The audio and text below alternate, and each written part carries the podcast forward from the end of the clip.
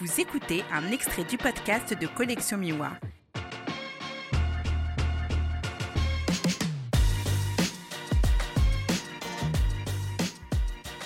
Euh, on va euh, évoquer un petit peu plus la partie euh, technique sur l'auto-édition.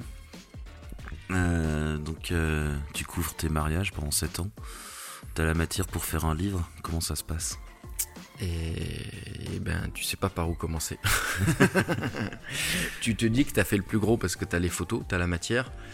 Et en fait, en fait, il y a beaucoup de travail. La première chose en amont, c'était, même si je me suis documenté au fur et à mesure, euh, j'ai voulu vérifier tout ce que j'avais récolté comme information sur place, donc j'ai pris beaucoup de temps pour euh, vérifier mes informations, recouper pour être sûr de ne pas dire de bêtises.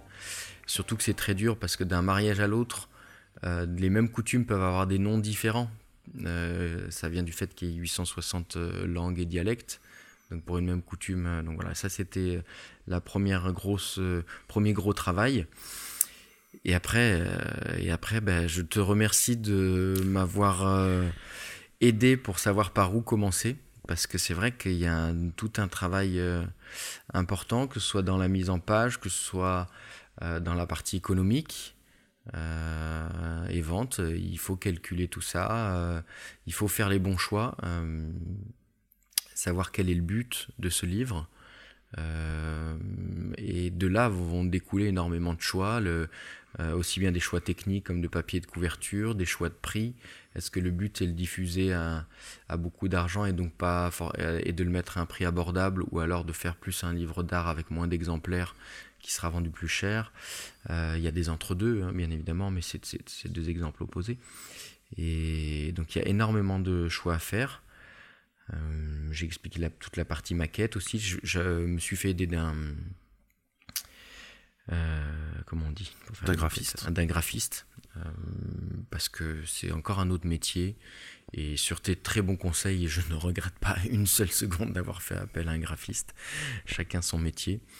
Et, et voilà, une belle aventure que je pensais terminer une fois que j'avais récupéré les livres et envoyé les livres que j'avais prévendus via Ulule. Ça aussi, c'était une sacrée aventure, l'aventure prévente, Ulule, les communications. c'est une aventure dans l'aventure de faire du crowdfunding.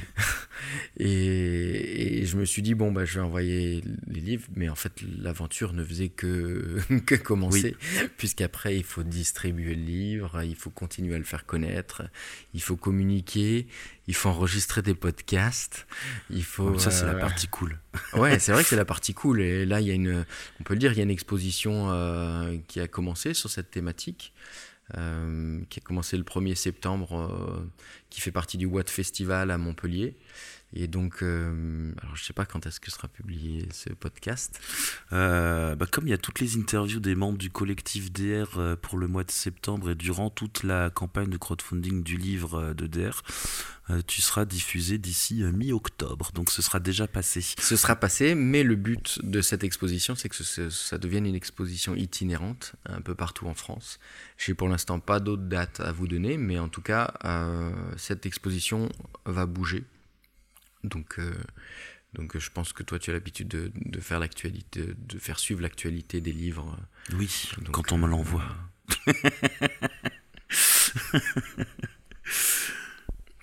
donc voilà. euh, T'as imprimé chez Scourbiac Oui.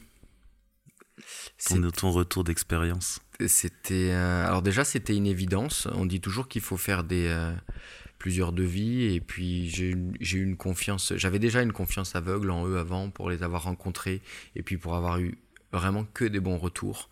Donc il y a un moment c'est une évidence. Euh, et super aventure, euh, pas toujours simple parce qu'il faut faire des choix et que les, choses comme les choix de papier, euh, les, choix, enfin c'est toujours une question de compromis. Hein. On aimerait bien faire le, le plus euh, grand livre, le meilleur papier, la meilleure couverture, etc. Il faut toujours trouver le bon compromis euh, euh, bah, par rapport à ce que j'expliquais. Est-ce qu'il faut, est-ce que ce livre, je veux qu'il soit distribué ou que ce soit qu'un un, livre d'art? Et super aventure, très content, aller à l'impression, voir son livre sortir des machines, c'est quelque chose. Voir les grandes planches qui sortent. Et, et, même encore là, on pense que c'est fini, mais non, on voit que des planches quand on reçoit le livre euh, chez soi, et puis quand on reçoit surtout les palettes chez soi, ça aussi c'est une aventure. Oui, surtout quand on habite au troisième sans ascenseur. Euh, c'était qui ton interlocuteur chez Escourbiac? Euh, C'était le commercial du Sud. Olivier non, donc j'ai mangé le, le nom. Il faut savoir, on en a parlé juste avant le podcast que j'ai une très mauvaise mémoire des, prénoms. Ouais, c'est pas grave.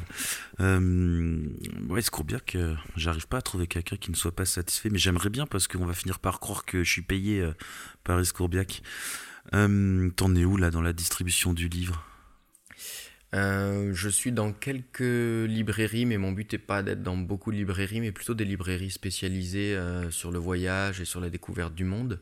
Je trouve ça plus intéressant d'être dans ce type de librairie que d'être perdu. J'ai rien contre la Fnac, mais euh, d'avoir ton livre perdu au milieu de, de 150 autres mille livres, j'en vois peu l'intérêt.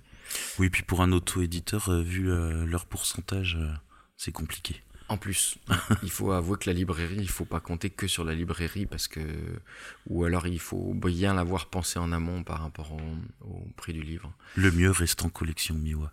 On est tout à fait. Mais je confirme en plus, et je le dis pas parce que tu m'interviews aujourd'hui, c'est le plus intéressant. euh... T'as quelques librairies en, en, tête où on peut trouver ton livre? Oui, à Paris, il y a la librairie euh, Le Phénix. Euh, euh, il y a Raconte-moi la Terre à Lyon. Euh, il y a hum, à Montpellier peut-être? Montpellier, il y a Soramps et un autre, euh, une autre librairie spécialisée sur le voyage. Et je vais essayer aussi d'être un peu dans les festivals comme à Visa. Là, j'ai la chance d'avoir mon livre présent à Visa. Il sera présent aussi à, au festival What a Trip. Il était présent, parce que là on est dans le futur en fait. Oui. bah, J'espère qu'il sera présent l'année prochaine aussi. bah oui, croisons. Ou qu'il n'y en ait plus. qu'il soit. Euh, oui, alors j'ai essayé de prévoir un peu de stock. Donc ne vous limitez pas, hein, si vous voulez en offrir, euh, il y a un petit peu de stock.